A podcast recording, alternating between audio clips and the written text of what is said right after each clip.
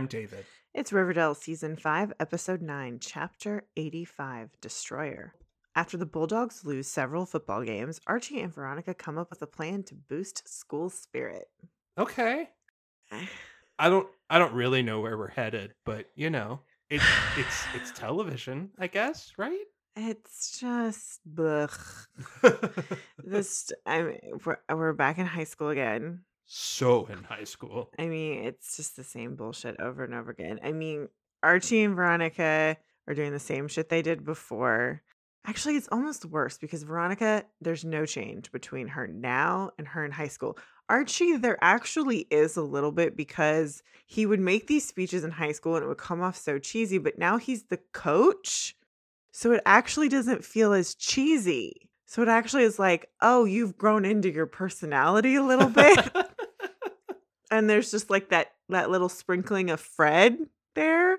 So it's okay. So it's so it almost makes sense. I don't get that vibe quite as much, but then you put the two of them together and they have no chemistry at all. Plus you have a whole bughead thing going. Well, but then we get like our first real bughead scene, and it's f- really interesting because this is not a dynamic we've ever had between these two. They very much and I have to believe this was intentional. Pulled a Scully Mulder moment there. A little bit.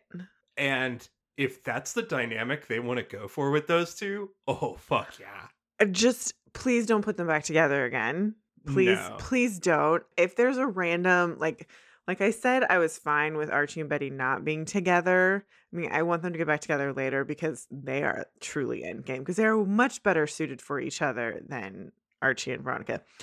Um, but like I also understand like there's Archie and Veronica, I feel like they need to get married so they can get divorced. They can just like end it. So it can be truly over. Like they're those people that you know they just get they break up and get back together. Like they need to get married so they can get divorced so that they know it doesn't work. yeah, that's fair. It's just like that's that's their vibe.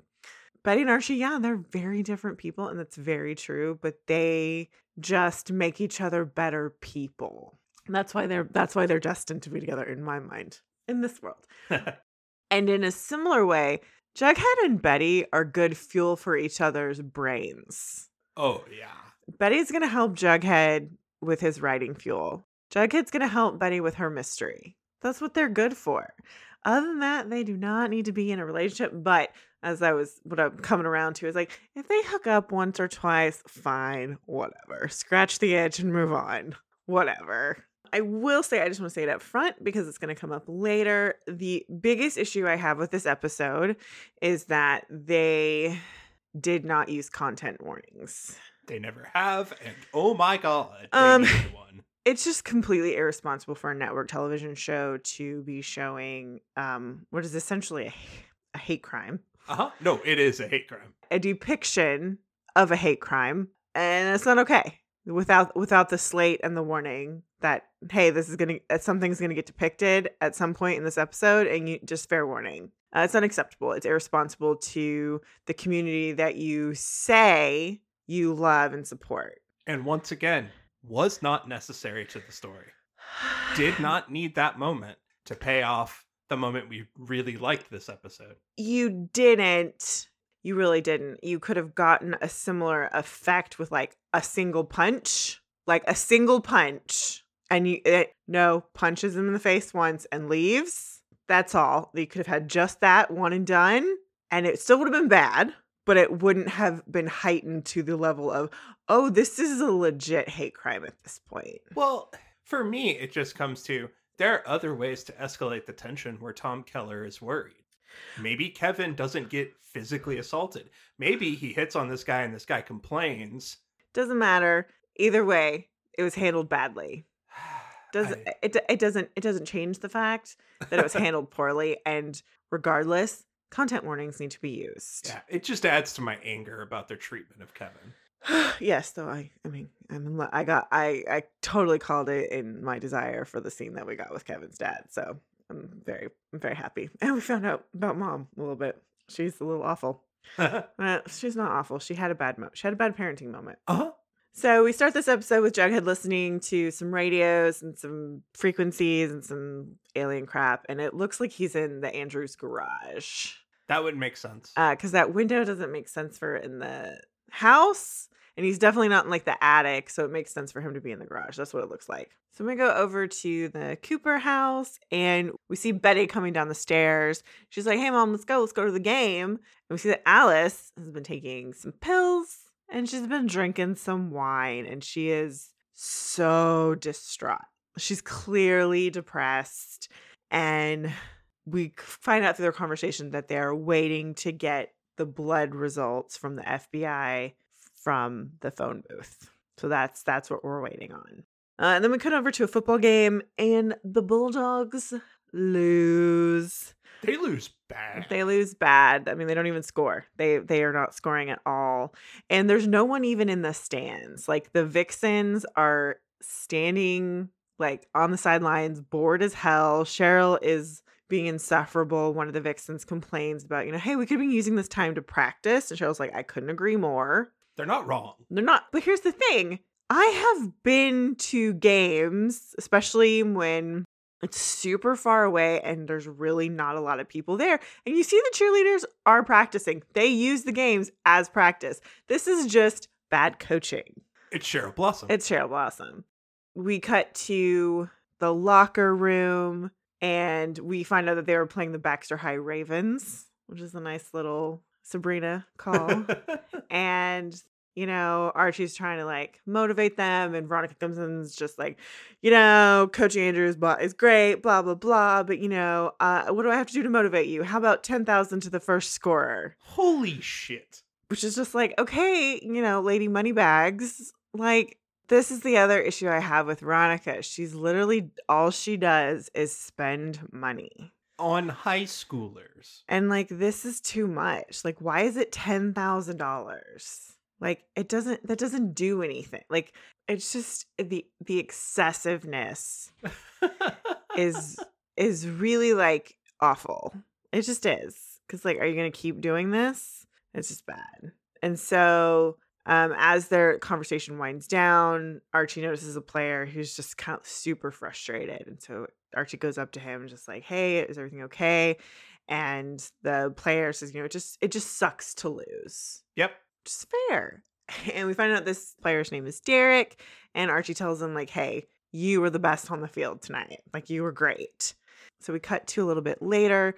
Archie and Veronica are talking in the locker room, and Veronica's like, you know, what else should we do? Do we push them more? And Archie's like, no, I'm running them ragged. We can't do that. Uh huh. She's like, okay, well, we just got to find a way to to keep them motivated. And Archie's like, uh, how like the town was supposed to rally behind them. No one even shows up to our games, and Veronica's like, "I'll get the town coming, but you you just worry about the kids." And then Archie's like, "What about coaches? Coaches need motivation too," which is a little cute but also gross. I was just I, I went ew.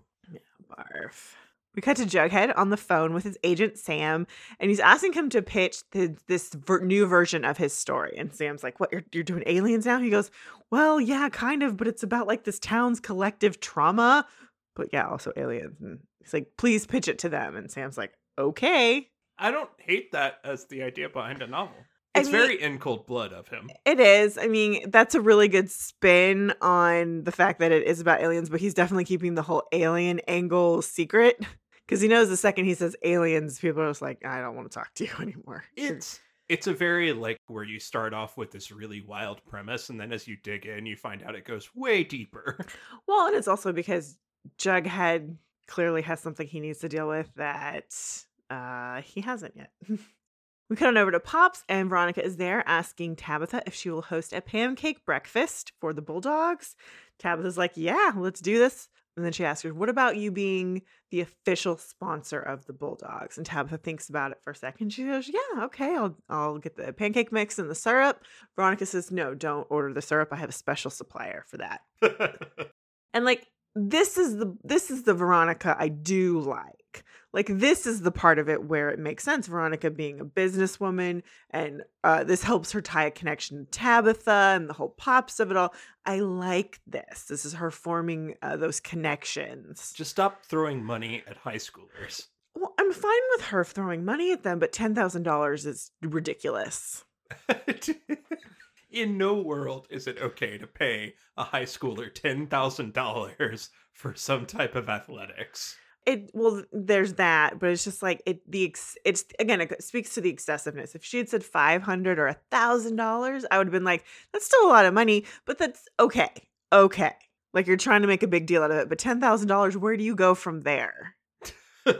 like exactly that, i mean that's just where we're at so then we cut to cheryl saying no she is not going to part with any of her uh, maple syrup and also the vixens will no longer be cheering for the bad news bulldogs There's an element here where if it wasn't Cheryl, I Mm. don't blame them. I don't.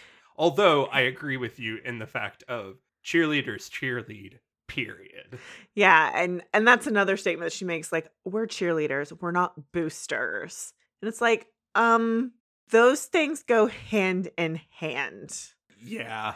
like here's the thing you could be looking at those those games as previews to your bigger performances and your practices with an audience but you're not you're just being mad about the fact that your warm up you look at the football team as the warm up to your performance and you don't like what they're doing Also, you two are boosters. You you are a booster of the school. That's exactly how this all works You're one of the primary investors. Well, and the thing is, like, cheerleaders could be cheering for any sport. I mean, cheerleading is a sport, Yes. but part of their sport is to cheer on other people. They could be cheering for the fucking chess team. I don't care. You know, now I'm mad at this scene because it makes no logical fucking sense. It doesn't. It, God damn it. it really doesn't.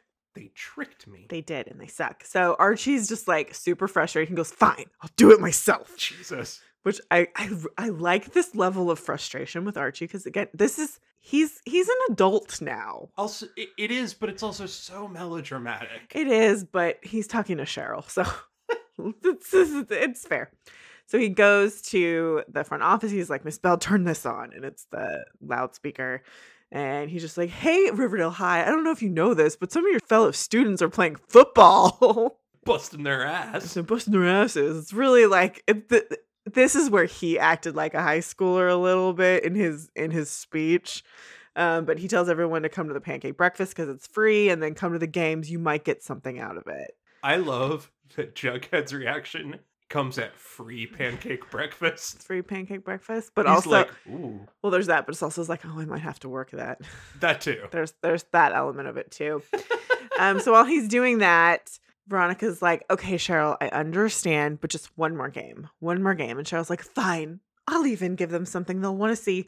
I'll come out of retirement. Barf. No, you are a grown fucking woman. Stop this. I have been to school events where the coach performs as well, and that's fun. You see the coach do a little bit of something. It's fun to see your dance teacher also dance because we don't always get to do that. Like the school doesn't always get to see the teacher, the dance teacher dance. That can be fun, but it's in tiny little snippets. This is not that. That's not what this is. Also, you do one thing at this school. Yeah. One single thing. Yeah, why is she not also the art teacher? That's that's where I'm like That's you, a great question. you sit in the lounge and scout all day. but after she says that, Kevin comes in and gives her the dirtiest look and she goes, "Oh, but I have one thing I have to fix first. so we cut on over to English class, and it's the end of class. Jughead's telling everybody, "Hey, turn in your assignments." And then he gets this assignment turned in to him by this one student who's super nervous, and it's got a demon drawn on it, and the name is Lerman Logan. Logan Lerman is the name of the actor who played Percy Jackson. Now, it, it has the demon, but it should be noted that that demon also looks a whole hell of a lot like the descriptions we've heard of the Mothman. a little bit of the the Mothman. red eyes, wings, all that shit. So this is uh, a little bit uh, intrigue. Also, I want to point out here and for the rest of the episode on Jughead's jacket are the pins that used to be on his beanie. The little tab and the dot.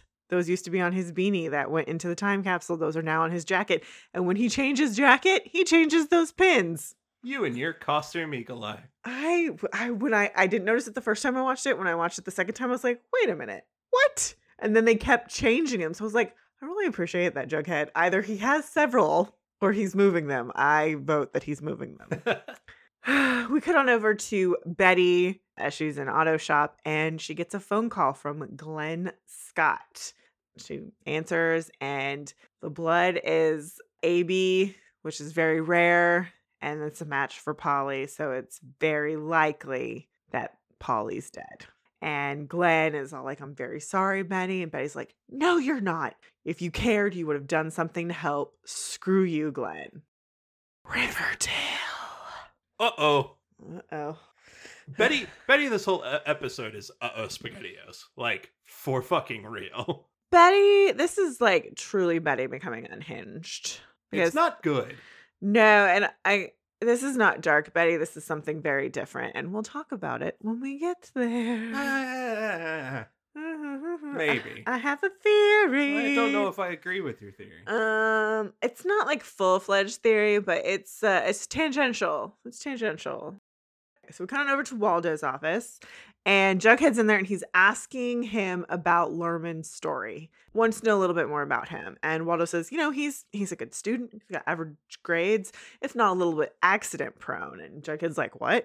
Yeah, he's had a black eye. He broke an arm. He was on crutches for a while. And Jack is like, wait, have you ever talked to the parents? He goes, yeah, I, I vetted them. They're fine. He's like, you know, sometimes a story's just a story. he gives Weatherby the look of like, "Are you fucking kidding me right now?" And Waldo's like, "I, I get it. I get how it sounds. I do, but I promise you." Yeah, and I will say the way this this story is total bullshit too. Like there's there's so much gaslighting in this story as well that I'm so annoyed. Yeah, this is ridiculous. but okay, so like Jughead did the right thing. He got this story, raises some red flags. Let me just ask the principal what he knows about this student. this is a not awful approach. No, this is this is a good way to start. I don't know this kid very well. What do you know about this kid? And also, this is raising big red flags, but for reasons that I don't really need to talk about right this second. No. So we come on over to the Pops breakfast, and you know, Cheryl brings the syrup, and uh, Archie is talking to Derek and his mom, and he's talking about how great he is, and she is being like, okay, but what can Bulldog football do for my son? Yep. Because her big deal is he's great. This could be his ticket out. He needs a scholarship, Uh huh. and he can't do that on the Bulldogs. So while that's happening, Reggie shows up Fucking Reggie. and he goes and sits down. And so Veronica comes and gets Archie and they sit down with him. And basically, Reggie is there as the representative of the high school football league to get them to resign because they're embarrassing the league by playing so badly. You guys uh, suck. They suck. and they tell him to get lost. And he's just like, you know, winning isn't everything. He's like, you keep telling yourself that. And as he's leaving, he just points to each kid loser, loser, loser, loser, loser. Which is the most high school Reggie thing ever. But it's so good I- for his character. I I I'm here. I'm like, it's wrong, but I love it. oh man, Reggie's so fucking good. I Mm. love Charles Melton. I he's want so much more. he's he's doing a great he's doing a great job. We cut on over to Kevin and Tom. They're packing up Kevin's stuff from the apartment, and Tom's like, "Hey, you know, you you want to talk about it?" And Kevin's like, "I don't know, maybe." And the other day, you were getting married, having a kid, and- and now we're moving you out. And Kevin's like, "You know, maybe maybe I just don't deserve a family." And Tom's like, "You don't seriously believe that, do you? That that you don't deserve to be happy?" And Kevin's like, "You know, maybe I don't want to talk about it." And Tom is just like, "Okay, okay, let's let's him have his space," and just continues packing up a shit. Like I was just like, "Okay."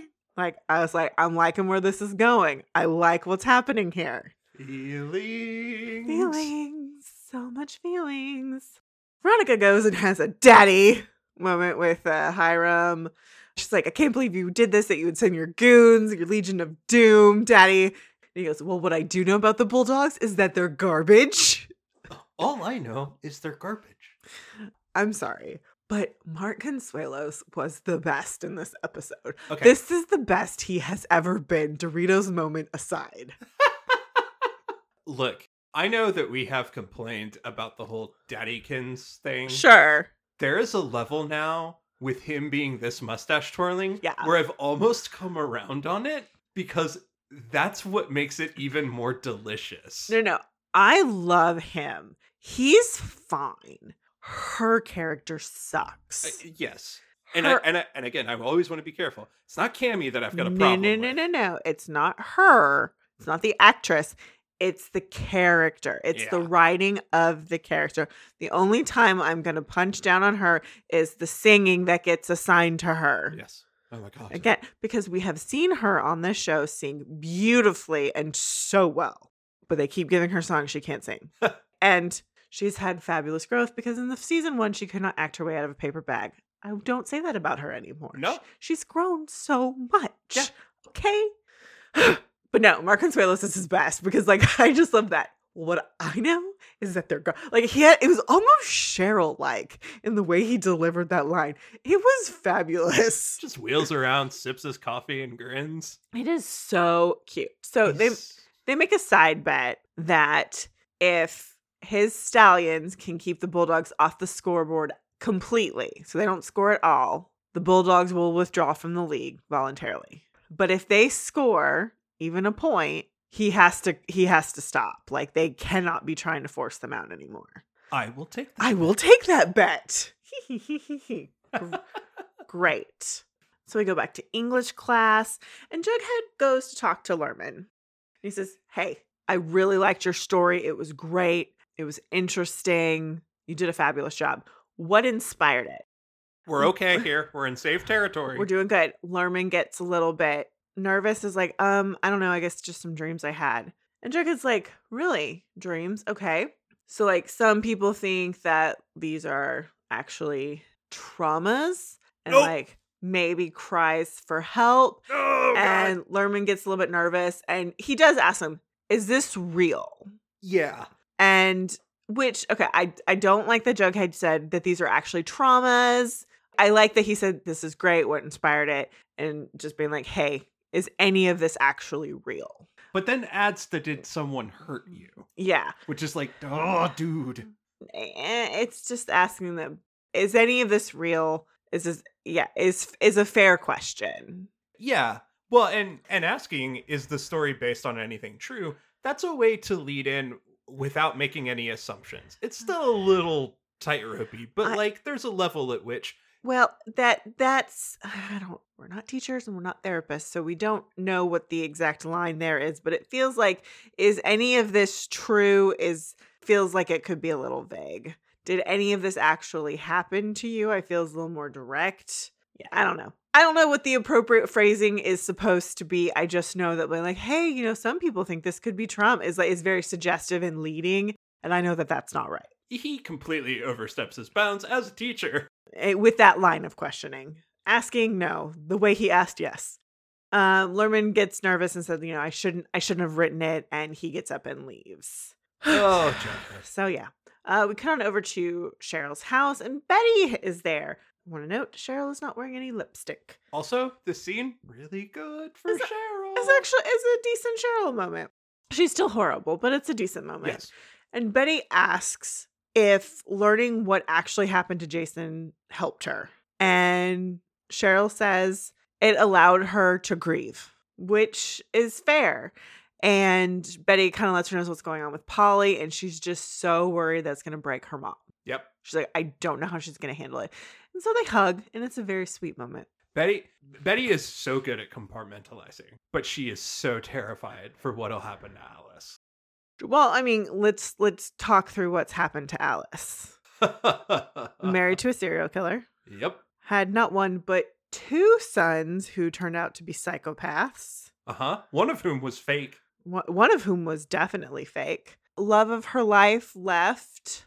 Daughter has struggled. Daughter who, yeah, who sh- who struggled, who she sent away for a while because she was embarrassed. Also was in a cult. Uh, yeah, it was in a well. It seems like she had sh- purposely just. I don't. We still never really got that clarified. But yeah, Polly was in a cult.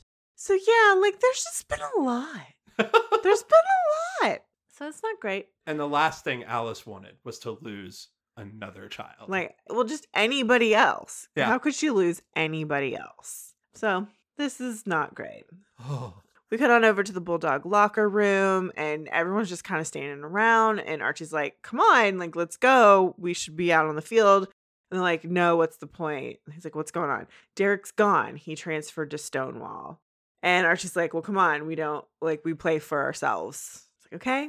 And then we cut on over to Veronica and Archie in bed, and they're just talking about what's happening. And he's he just says, "You know, I I can't blame Derek. It's his best shot at college." thank you. Which- Thank you, Archie. Love this. He's absolutely right. He's 100% right. He's just like, he's disappointed because it sucks. it sucks for his team, but he also is like, this kid is amazing. Like, I, that kid is doing what's right for him. yeah. I Oh, can't be mad at that kid. that's how every coach should be. That is the adult response. I am so happy. that This is one of those moments where I'm like, yes, Archie is an adult. And this is where they keep reminding us that Archie has become an adult. I love Archie so They- goddamn much. Of all of them, they have done the best job with growing him up. yep. the best. Ugh, so good. Uh, so they talk about that a little bit, and Veronica, you know, has one of her best ideas that the Bulldogs just need a little bit of motivation, and I've just had one of my best ideas, and this just feels pathetic. It always is. I I wrote, hope it doesn't backfire. this just it just feels pathetic. Because every it, it feels like almost every time she has one of these ideas, something goes horribly wrong. It's just it always costs her a lot of money, Oh God. And there's always a familial cost too. Like, it's just whatever. We cut back over to the Cooper house. Betty has come home and Alice is just stoic as can be on the couch. Betty says, Hey, you know, I heard from the FBI they got the blood results back. And Alice kind of looks up a little bit hopeful. And Betty's about to say it. She goes, It wasn't Polly's. It was O positive. And all of a sudden, you can just see this relief wash over Alice's face. She's like, My daughter's still out there. She's still out there. Betty can't do it. Like Betty, Betty can't. She can't be the person to bring more bad news to her mom. Uh huh. She just can't do it. She just can't do it.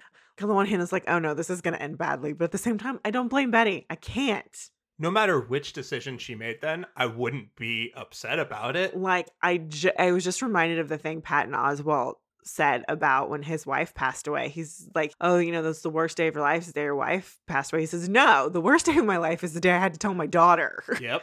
I was like, oh, that's so fucking dark. And yeah, that would be the worst thing. Uh huh. Yeah. Nah. Ugh. Ugh. Horrible. Horrible. Ugh. I hate it. I hate it so much. So the next morning, Betty comes down and Alice has turned into Stepford Alice. she's just she's got her hair done, makeup on, she's all dressed and she's cooking and she is preparing to have her support group host there. She's hosting. And she tells Betty, um, I ordered a plate of cold cuts from Pops. Can you go pick it up? And Betty's just like, Yeah, okay. Like she just needed hope. She needed hope. yeah.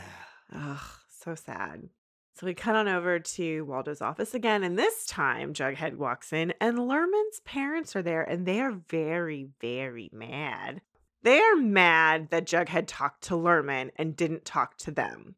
Jughead, working in a school, is a mandatory reporter. Yeah. all of those teachers are mandatory reporters and this is where i wish we had had toni. I believe I, I, I haven't looked at the dates or any of that. I believe at this point vanessa morgan had gone on maternity leave. That's part of the reason she's not in this episode at all. Because she's a social worker so she would have been able to advise on this very very well. But this is just fucked up from a writing perspective you get an idea that a child is being abused it is not a good idea to talk to the parents who you think might be the perpetrators of said abuse. No, no. So this is so stupid. So the parents can be frustrated, but also when we find out later what is actually going on with Lerman, this is when you reveal that, not later. well, that's very true. That's also, I feel like Waldo knew, and the fact that you didn't tell that to Jughead, like it's so fucked up. It's well, like, we we know for a fact Waldo Weatherby bad principal. Also, again, it's just the whole withholding of information made this situation way more complicated, and this is lazy writing. This is lazy fucking writing. Because drama later. No, it's just lazy writing. Yeah, no, I agree. I agree.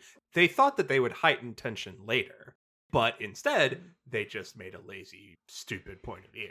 No, what it should have been is I had a student write this story and it made me concerned about their potential abuse that might be in the home. My responsibility is to talk to them about it before talking to their parents. Parents don't know anything about this story. Re- let them read the story. Oh my goodness, he's talking about being uh, this is this is what's been going on with his sleepwalking. Like he's been sleepwalking? Yes. Oh my god. Yeah. And he wrote this story. Oh my god, it must be happening again. Blah blah blah. Oh my goodness. Oh blah blah blah. Also, we reveal later, oh, I get why he wrote this now. Yes. And everybody comes to an understanding and agreement. Exactly. It's so ridiculous. Yeah, it's just no. hey, hey, just a reminder, fuck this show. Yeah. Well, and then they leave, and then Waldo says, you know, one more misstep and you're done at my school.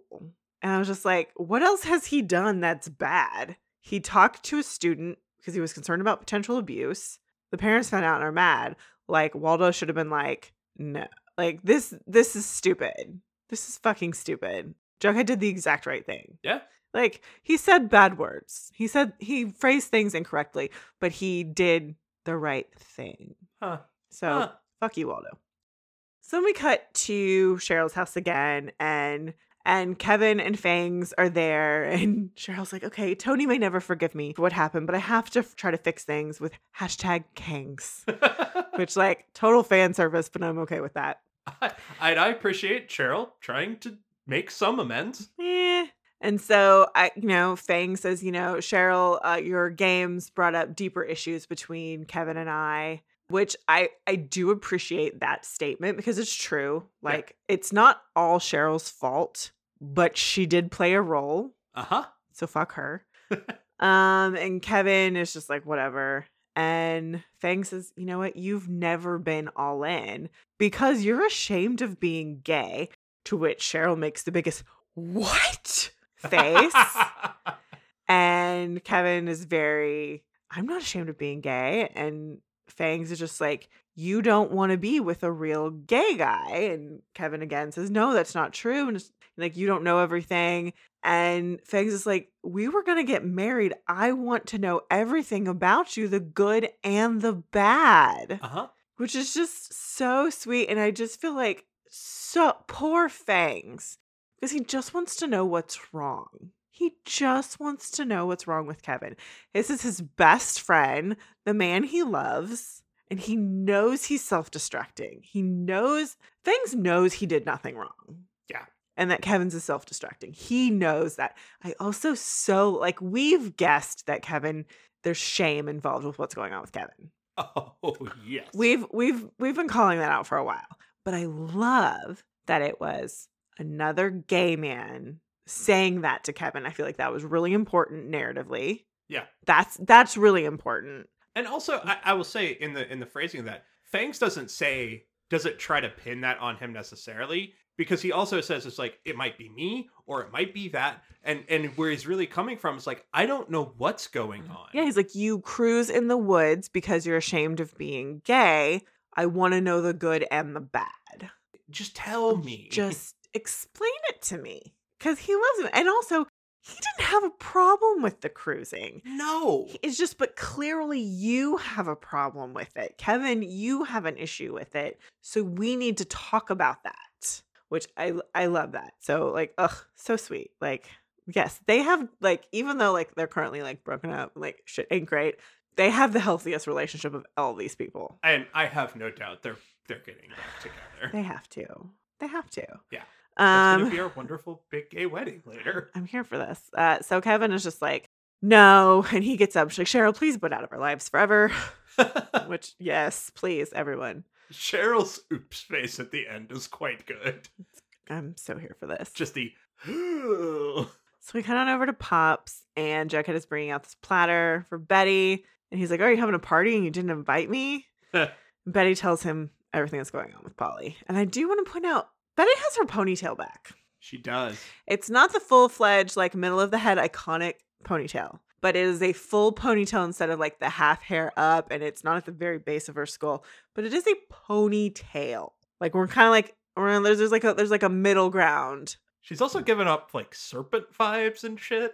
It's just so that she's wearing a leather jacket. I know, It's- but it but it is there. It's not Serpent Betty. It's just a leather jacket, which, you know, whatever. She's allowed to wear. She can't be wearing her FBI jacket all the fucking time. Well, she needs to fucking take it off. Well, she has to take it off after the decision she's about to make. Mm, she's in super big trouble. So he's tells her he's really he's sorry about it, blah blah blah. And then he's like, Hey, I know somebody who lives off the lonely highway. He might know something about what's been going on with those girls or something. So he's telling her about Dreyfus. He's like, I could take you to see him. And Betty's like, Yeah. So She lights up.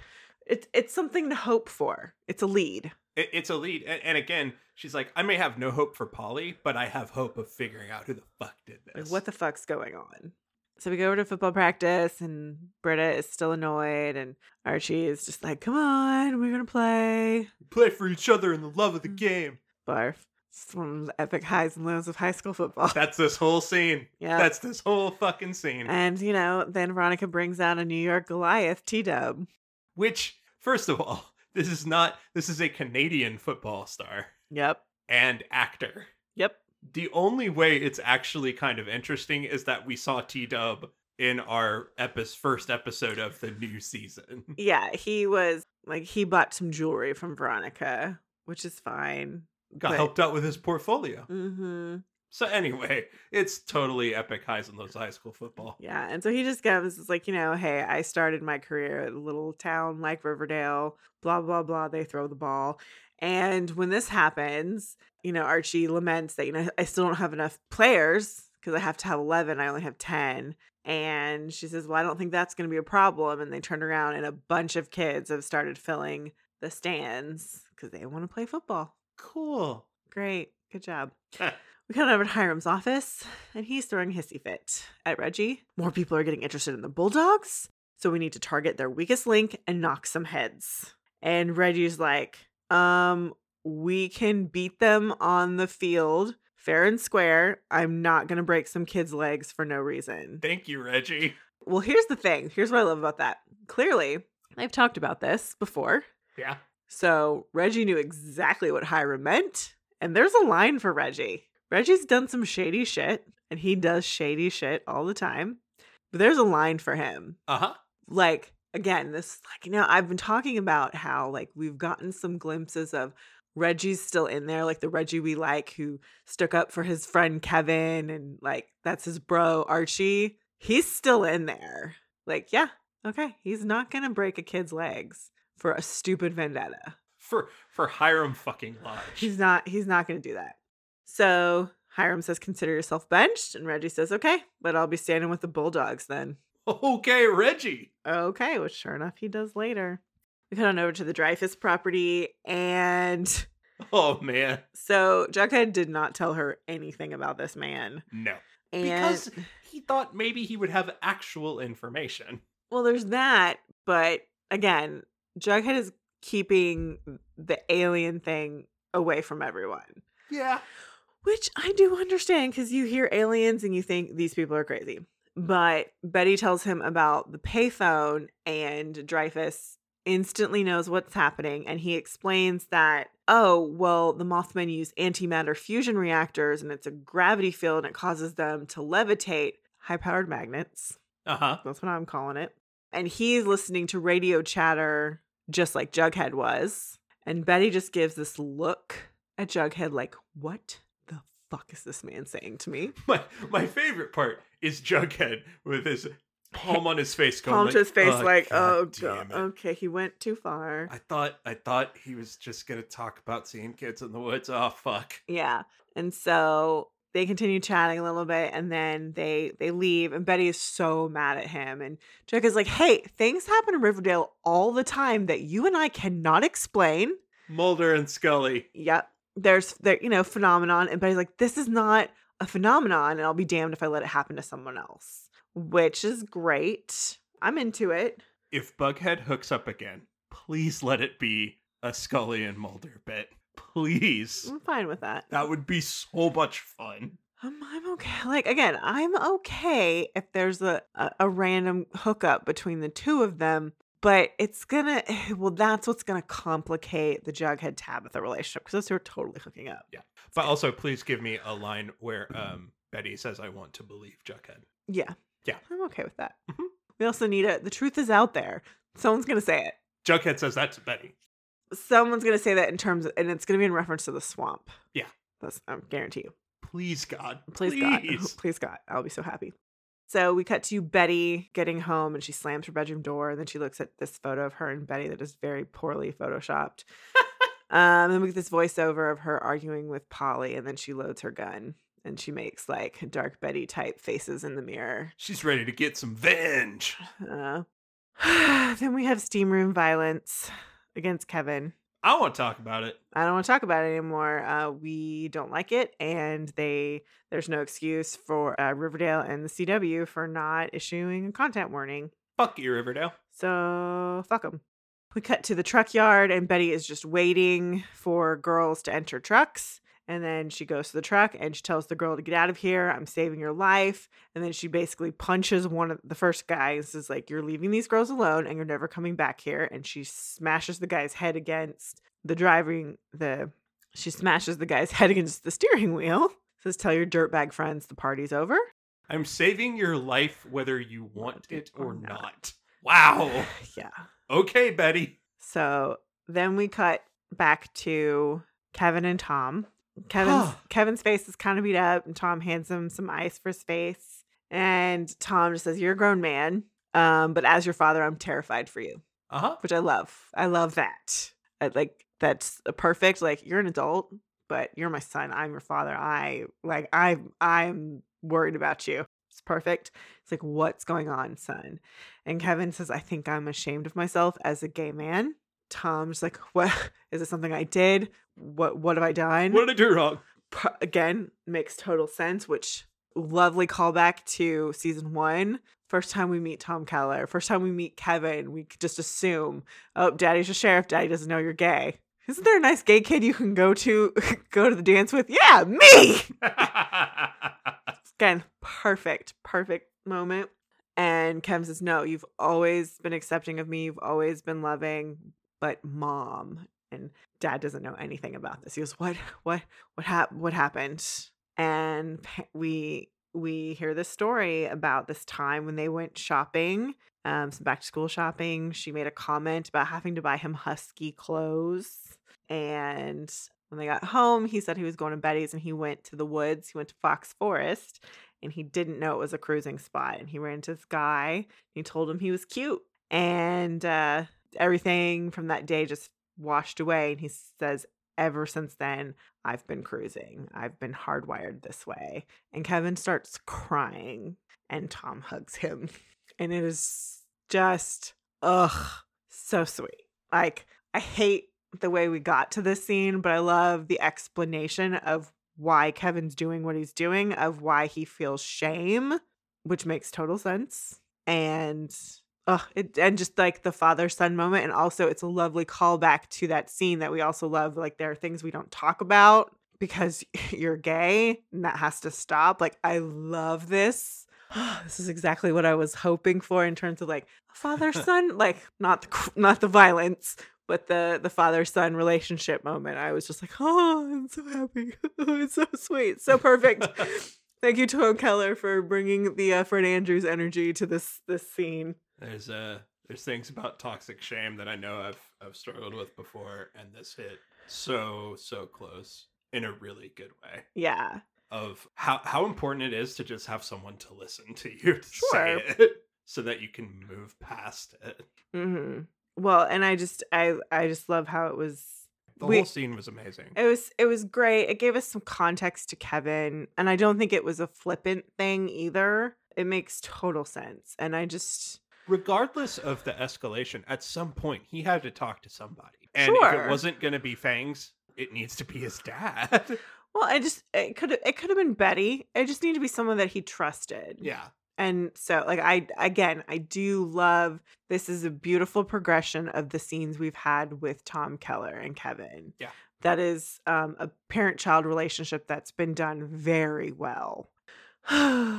So now let's get fucking weird. Let's get weird after this. After the the sweet Betty uh, is still stalking girls at the truck yard, um, but this time it's John, the previous guy that she arrested in the truck yard. John, the previous John. The previous John, and he's like, uh, "You can't arrest me again. You let me go." And she goes, "I'm not arresting you, but you're coming with me." And she bashes his head and drags him out of the truck. Just like Jesus fuck, Betty. Holy fuck.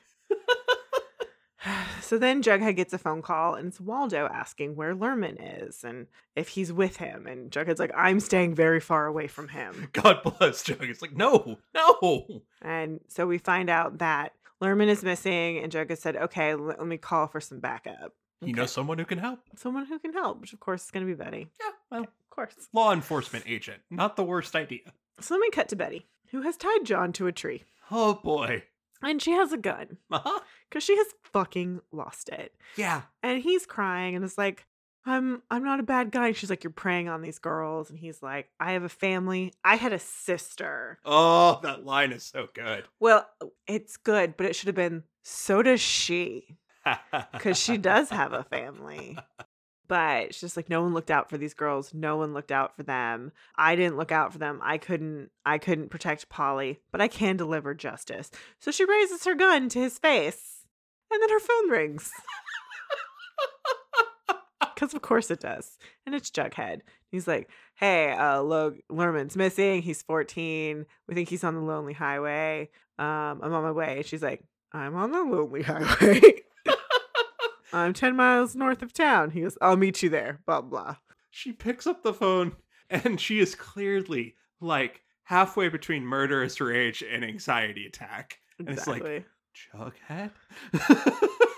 and he's freaking out, obviously, but it's just that is one of the most tense comic moments. yeah, it was pretty funny. So she starts to go, she's like, I'll send someone for you tomorrow if I remember. Uh, wow. Okay, Betty. Then we go to the football game. Derek. Football. Football. Derek is the captain of the Stallions. Pops has a food truck now, which is cool. Britta's the captain of the Bulldogs. Yeah, so that's I love it. so that's happening.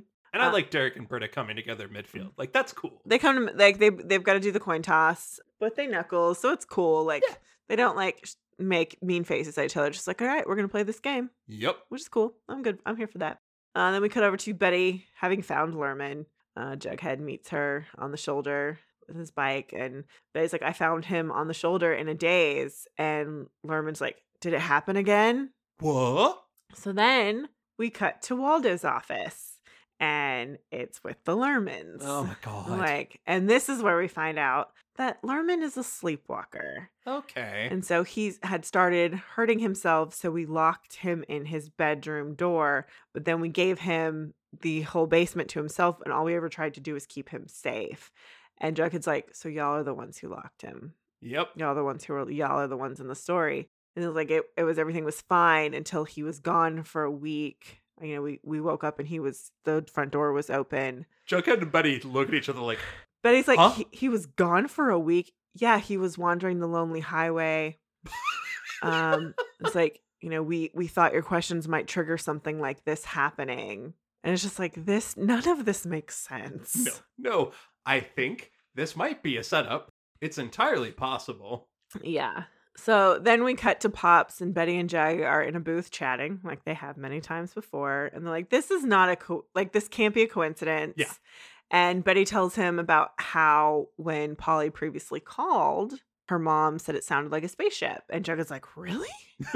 It's like, but why would they still keep Polly? Would they let Lerman go? And, you know, what about that missing week? It's like, okay, well, we've got to follow every lead and see what he remembers. You know, my notes I just wrote, they have a case now. Got Yep. a case. it's Bughead time.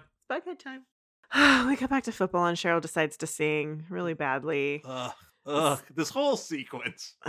the kids play football. Epic highs and lows. Epic highs and lows of bad cheerleading. Archie gets the sappiest speech I've ever heard. It's, uh, yeah, this pep talk before before their final play. You know, the people in the stands are here for you. We're here for you. If you don't give up on yourself, you can never lose. Which is just like, okay, this feels It's Epic Highs and Lows of high school football. It's trying so hard to be Friday Night Lights, failing miserably.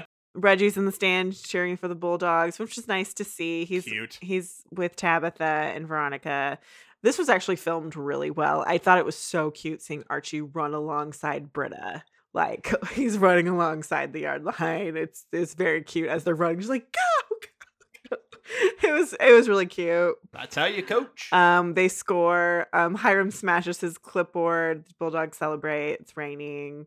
and they lose 52 to 7. Yeah, and who, who cares? You know, at the end, Veronica comes up and congratulates Archie, and she tells him about the side wager with Hiram. And then Derek comes by and says, "Hey, that was a good game." And uh, Archie says, "Yeah, you played great." And I just, I love again, I I love that that good sportsmanship. That like Archie's like, "You keep playing like you're playing, you're gonna go really far." And Derek's like, "Yeah, just like you taught me." And then he walks away, and Archie looks in the distance like, oh, Archie taught a kid. Well, yeah, but like that's how it should be. Yes. Also, if you want more vibes like this, I just have to insert here. Please go watch Ted Lasso.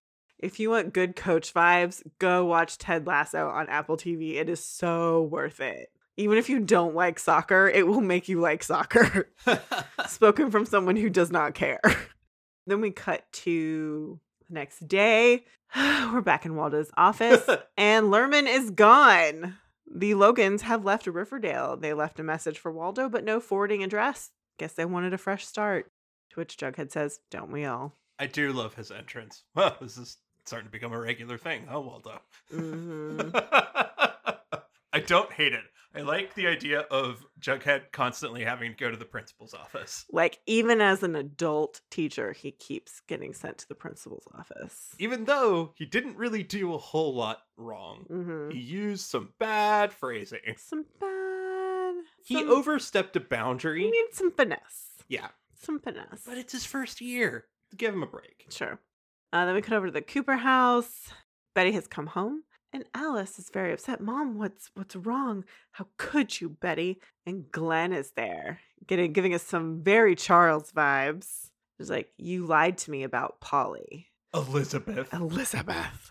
And Glenn is there, and he will be taking over the case to make sure that everything is done by the book. And he says that very pointedly at Betty. And Betty's just like, no, you can't do this. This is my case. I'm working this case. This is my sister's case. And he's just like, nope. And Betty's just furious. Riverdale. I'm telling you, he is the killer. No, God damn it, why not though? it's not interesting if he's the killer. Has this show ever done that? Yes. Uh, here's So my thinking on that is he knows what's going on in the swamp area, like what, what the river Riverdale vibranium is. That's what I'm calling whatever the secret mineral mineral crap is. that they're not- I, I'm calling it Riverdale vibranium. that clearly has highly magnetic properties. Sure. So my guess is in his role in the FBI, he has been briefed in some way about making sure that no investigation gets too close to it. Yeah. So he has that information. I don't think he's TBK. I think that's so boring. I think he will be killed by TBK. I hope he's killed by TBK. Or maybe um some things I know about the next time on, which we'll talk about on the next time on.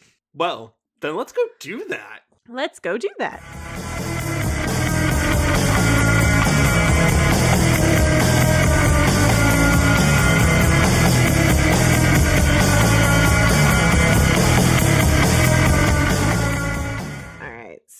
Next week is chapter 86, The Pincushion Man, which is also going to be the mid-season finale. And the synopsis is Parent Teacher Night. While preparing for the school's Parent Teacher Night, Archie's caught off guard when his former Army general shows up in Riverdale with some unexpected news.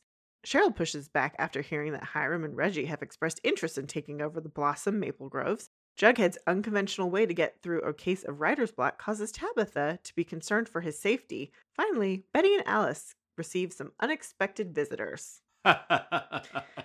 Uh, so that's Chic and Charles. yes. We've known for a fact for a while that those two actors were coming back, that they were quarantining in California. So they're coming, that's going to be them. How much do you want to bet that the Jughead bit there is the Stephen King drinking a six pack and writing book?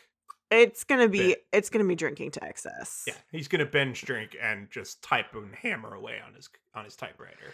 Yeah, it's it's gonna be something to that effect. Or I wouldn't be surprised if maybe there's some jingle jangle in there. Oh, Jughead. Because we know he's done some of that before. yeah, Um I'm trying to decide. Um, I could see some unexpected news from Archie's general could be that maybe Jackson is act technically AWOL. Uh oh.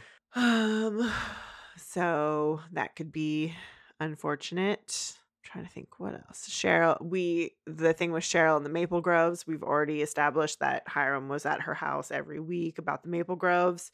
And you know, that's where Nana Blossom found a Mothman body. So stands to reason that there's some Riverdale vibranium there. Also, there's just so much drama in that trailer. There's so much drama. Oh, and you know, Jabitha for sure is gonna happen. So Yep. Yeah, so we'll see. It's going to be interesting. It's titled The Pincushion Man, and then there's what appears to be someone crouching in a tube. That's the bunker. I feel like that's Chic because Hart Denton has long hair right now. So I'm like, I feel like that's Chic. Hmm, but Chic as a Mothman? Because Because we see a Mothman type figure in a tunnel oh, near the bunker. maybe because Chic, Chic having been in the FBI might know about the Mothman. You mean Charles? Charles, yes, Charles, Charles and Chic. It's hard not to get them confused. you know what I mean? That would be fair. Huh. And it also could just be a Jughead vision because he's like True. way too whacked out of his mind on Jingle Jangle. True. Mm. I let's just put this way. I hope it's really good because it's got to sustain us for three months. Three fucking months. three months. That's a long hiatus. Yeah, but I can't blame him. It's been a weird year. Hang on the cliff. Yep. Well, it'll it'll be interesting to say the least. So until next time, Hashtag Bulldogs, Bulldogs forever. forever.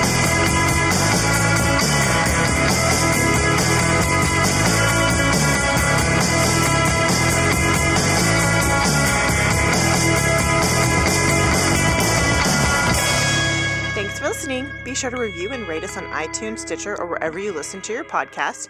For questions, comments, and recommendations, you can email us at macintoshandmaud at gmail.com or find us on Twitter, Instagram, and Facebook.